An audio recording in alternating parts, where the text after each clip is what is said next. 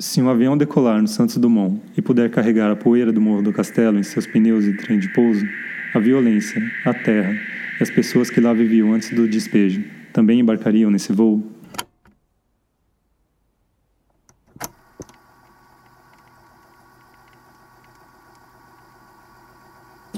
E benzer, que era para eu fazer o banho e chamar ele para fazer a defumação na casa e nela. Aí a gente chamou o parente e começou a pagelança. Ela ficou boazinha. Ela sonhava, ninguém sabe desse remédio, mas curou muita gente. Ela nunca conta a história direito. Sabia que ainda tinha mais, mas ela encerrou a conversa. Esse podcast foi desenvolvido por artistas que fazem parte da residência Pesquisa em Artes Manrio 2021. Neste episódio, participam a dupla Diego Crux e Jean Espina e a dupla Bárbara Xavier e Moara Tupinambá.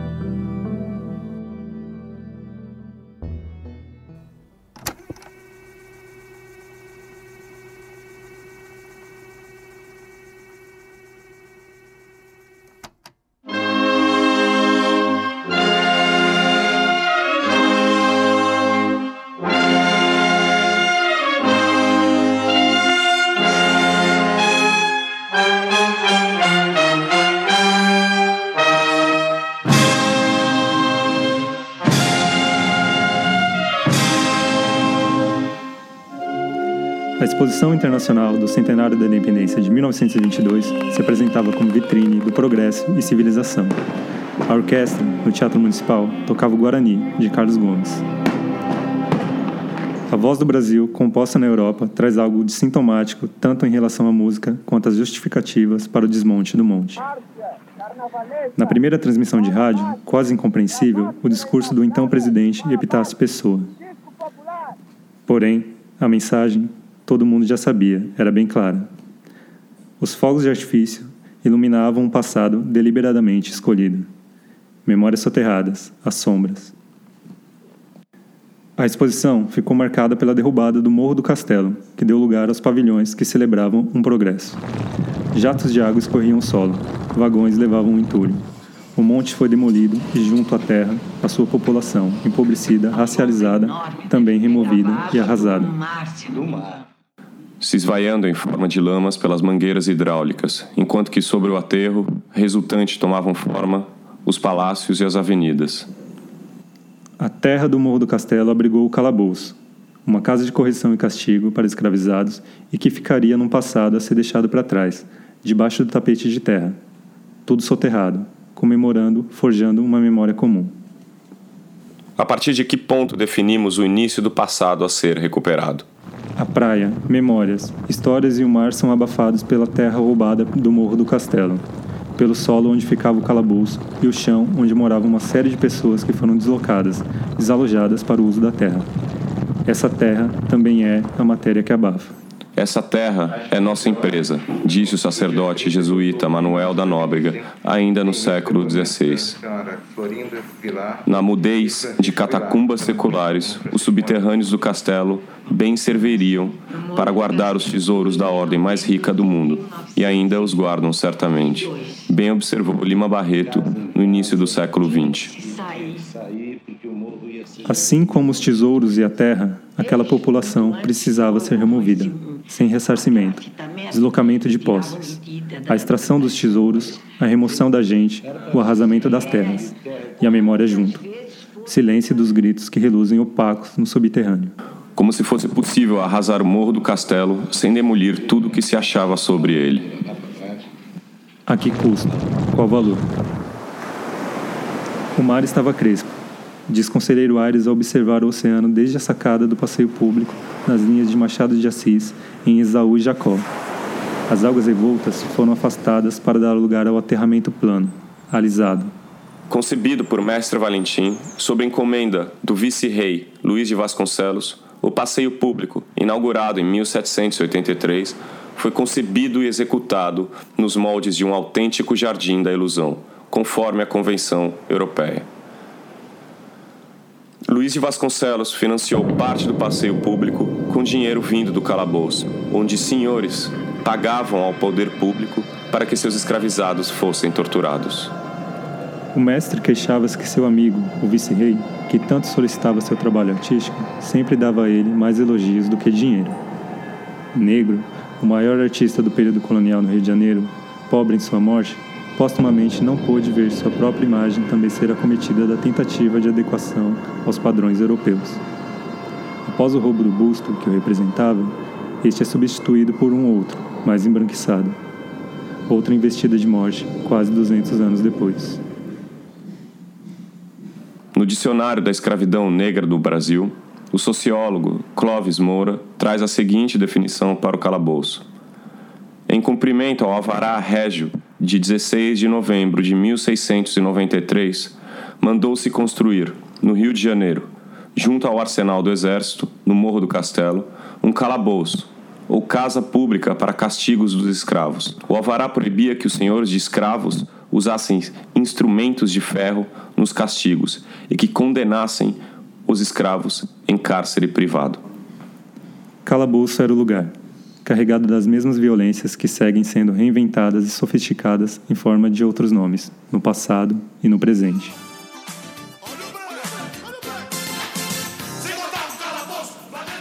Calabouço foi o nome da praia, do aeroporto, do restaurante onde Edson Luiz, um jovem racializado, foi assassinado pelo regime militar.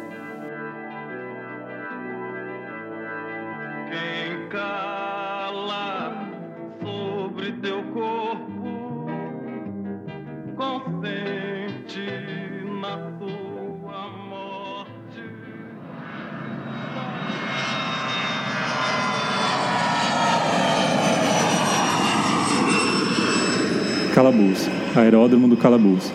Assim foi o nome do primeiro aeroporto civil do Brasil, que pouco tempo depois passaria a ser chamado de Santos Dumont. As pistas de pouso e decolagem têm abaixo as terras do Morro do Castelo, que teve sua população despejada para as reformas no centro da cidade. As dinâmicas de exclusão, interdição e cerceamento se repetem. Casa de castigo, remoção de pessoas, aeroporto, museu, acesso cercas e grades que se reconfiguram. A palavra, o nome, a normalização do seu uso descolado de toda a carga de violência que esse termo pode invocar. Mascarada, silenciada e apagada em seus aterramentos físicos e simbólicos, desde antes do vice-rei Luiz de Vasconcelos e daquela carta régia. E segue, na repressão, na presunção de culpa, na coerção, no cerceamento, na iminência. Com as águas aterradas, as terras, é possível se infiltrar e fazer ruir as estruturas coloniais? Se um avião decolar no Santos Dumont e puder carregar a poeira do Morro do Castelo em seus pneus e trem de pouso, a violência, a terra e as pessoas que lá viviam antes do despejo também embarcariam nesse voo?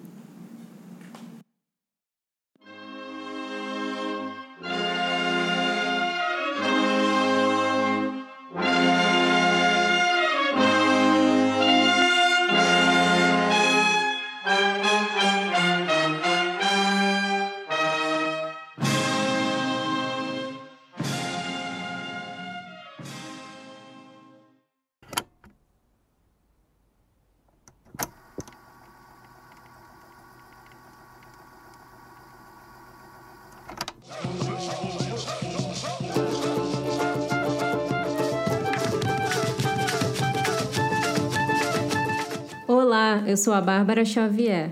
Olá, eu sou Moara Tupinambá. Sejam bem-vindos ao nosso primeiro episódio da Piracaia, um manifesto vanguardista de indígenas antifuturistas, Cuecaturete.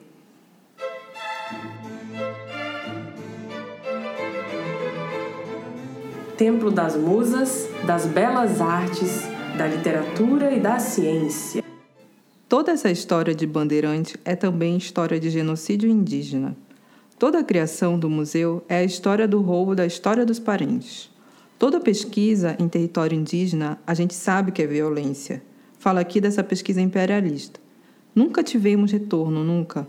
Foram lá e fizeram teorias sobre nossos povos.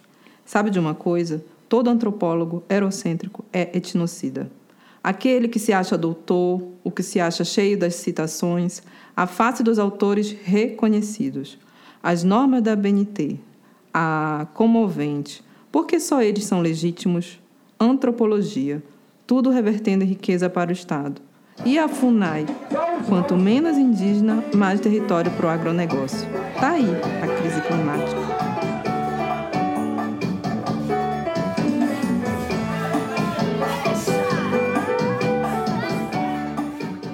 Esse negócio de objeto etnográfico? Nunca entendi essa história. Olha só, o tipiti virou objeto etnográfico. Tá tudo sem contexto lá no museu. E como não deve estar em outro país? Tem tanta coisa espalhada por aí, do jeito que eles bem querem. Mas dizer que o que a gente faz é arte, eles não querem. Só esse tal de objeto etnográfico, nessa tal de reserva técnica. Tem coisa lá que nem deveria estar lá, são coisas sagradas. Mana, tu sabias que tem seis mantos tupinambá espalhados pela Europa? Os holandeses vieram aqui e roubaram tudo. Depois transformaram tudo, diz que em objeto etnográfico. Aquele manto lindo de pena de guará, que já era uma tecnologia ancestral muito avançada, e o pessoal tem coragem de falar que as artes feitas pelos povos há milênios são artesanatos, artefatos, ou sei lá qual palavra para diminuir a gente.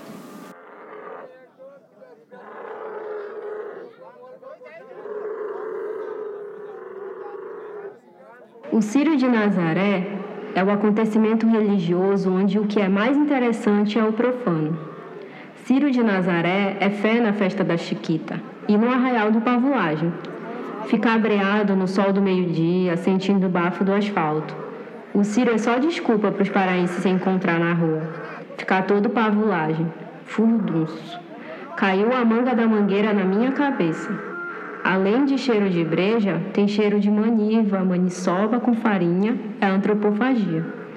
É alimento ancestral. A castanha não é do Brasil, é do Pará. Potoca, não é de ninguém, é dela mesma. A formação étnica rica, riqueza cultural. O miraquitã, a cozinha, o tarubá, a andiroba, o carimbó e o baile da saudade.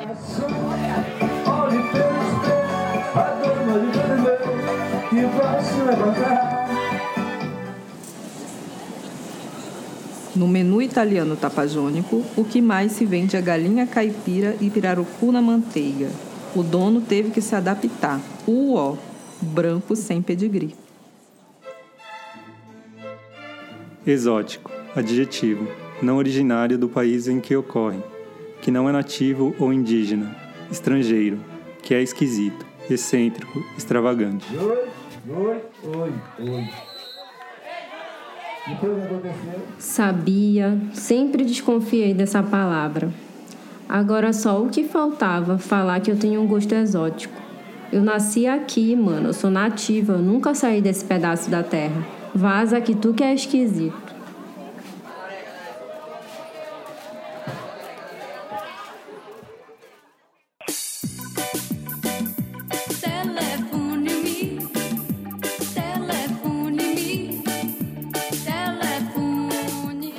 Utilização de temas abstratos e figurativos era a marca principal do Art Deco, estilos das primeiras décadas do século XX, com amplo espectro geográfico e de releitura de várias culturas exóticas, como Marajoara,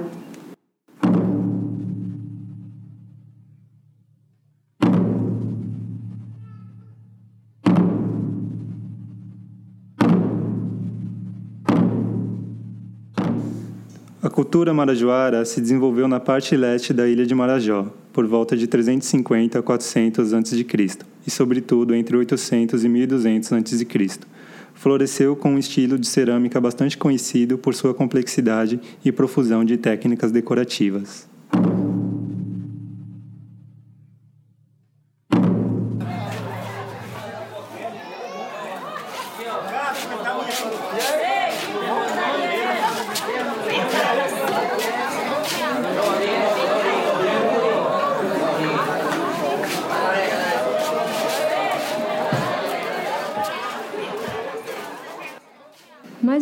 Cultura exótica? Égua, mano, é doida, é? Que forma bonita de falar de apropriação da cultura marajoara, ou melhor, de roubo. Quer dizer que ganharam muito dinheiro pesquisando e copiando a nossa arte. Eu bem lembro mesmo que eles vieram aqui, tiraram foto e nunca mais voltaram. Safados. E a ilha do Marajó? Não tem um território indígena demarcado e nem reconhece os próprios nativos, sabia? Mas a arte marajoara está em todo o canto da cidade, que eles chamam de Belém do Grão-Pará. Ah, meu xiri relampeando. A feição deles é serem pardos, um tanto avermelhados, de bons rostos e bons narizes, bem feitos, andam nus, sem cobertura alguma, nem fazem mais caso de encobrir ou deixar de encobrir suas vergonhas do que mostrar a cara. Acerca disso, são de grande inocência. Parece-me de tal inocência que, se nós entendêssemos a sua fala e eles a nossa, seriam logo cristãos.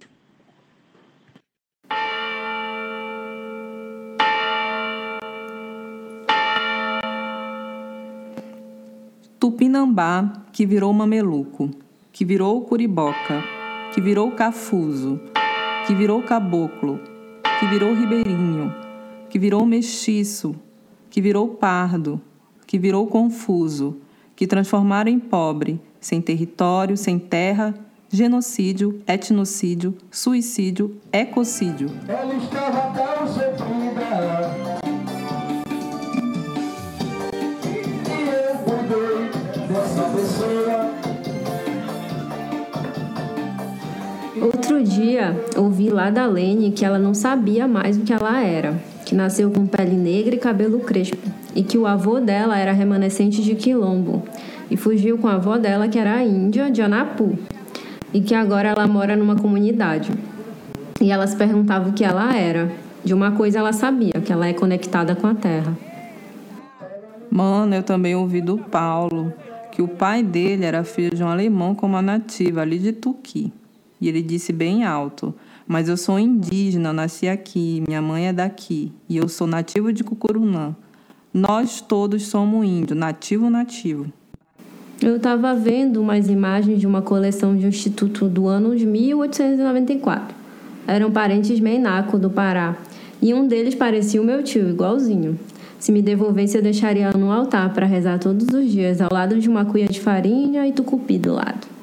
Tem tanta coisa nossa espalhada por aí pelo mundo, né? Até nosso DNA já estão querendo patentear. Fizeram um teste aqui na comunidade, sabia? Vieram uns caras com um papo de que estavam fazendo uma pesquisa de nosso gene, fizeram um teste em todo mundo e aí nunca mais voltaram.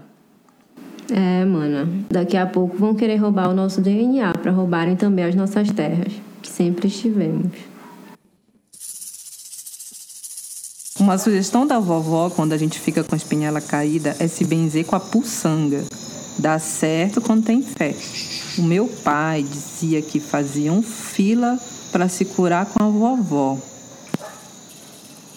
Uma vez, a minha irmã ficou doente e médico nenhum diagnosticava o problema. Aí um dia a vovó veio em sonho e disse que era para eu pegar a arruda, mas não era verdinha, era uma azul.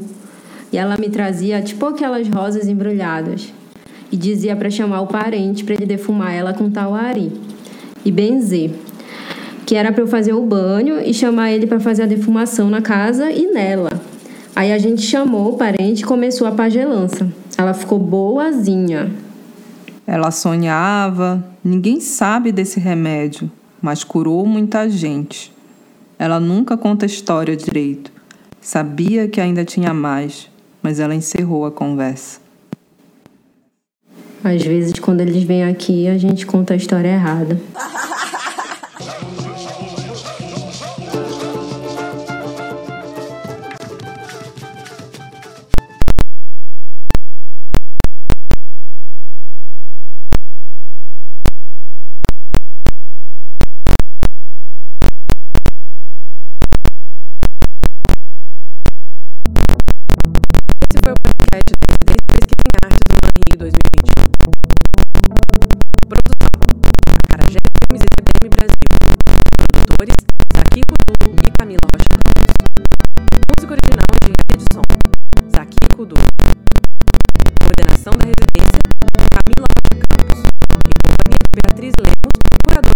Mentoras da